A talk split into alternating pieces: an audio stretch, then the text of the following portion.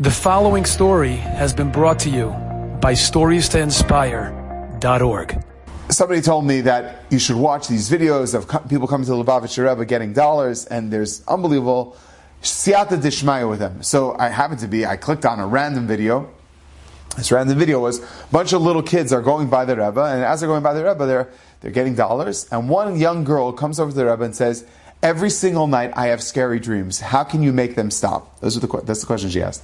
So the Rebbe looked at her and said, Tell your parents to look at their mezuzot. And it says on the bottom, footnote, they checked and they found that the mezuzah on her door specifically was not kasher. Okay, fine. I come home later that evening. My daughter, Tovi, she comes over to me she goes, I'm having these horrible nightmares every night. I got so spooked out when she started saying that to me. I'm having these horrible nightmares every night.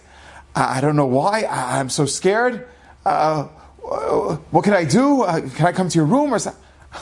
like, okay, that's a little spooky. She's literally telling me, literally what I just heard like a few minutes ago. I mean, you know what? Let me check the mezuzah. I've, I've seen mezuzah before. I go to the mezuzah. It's upside down. Like, what is the probability of that? I flipped it over. The next morning, I said to my daughter, I said, Tovi, what happened? She's like, oh yeah, I slept very good, thank you. Crazy! That's a crazy story. HaKadosh Baruch Hu says, you have a mezuzah on your home, that's protecting you. It's for your good.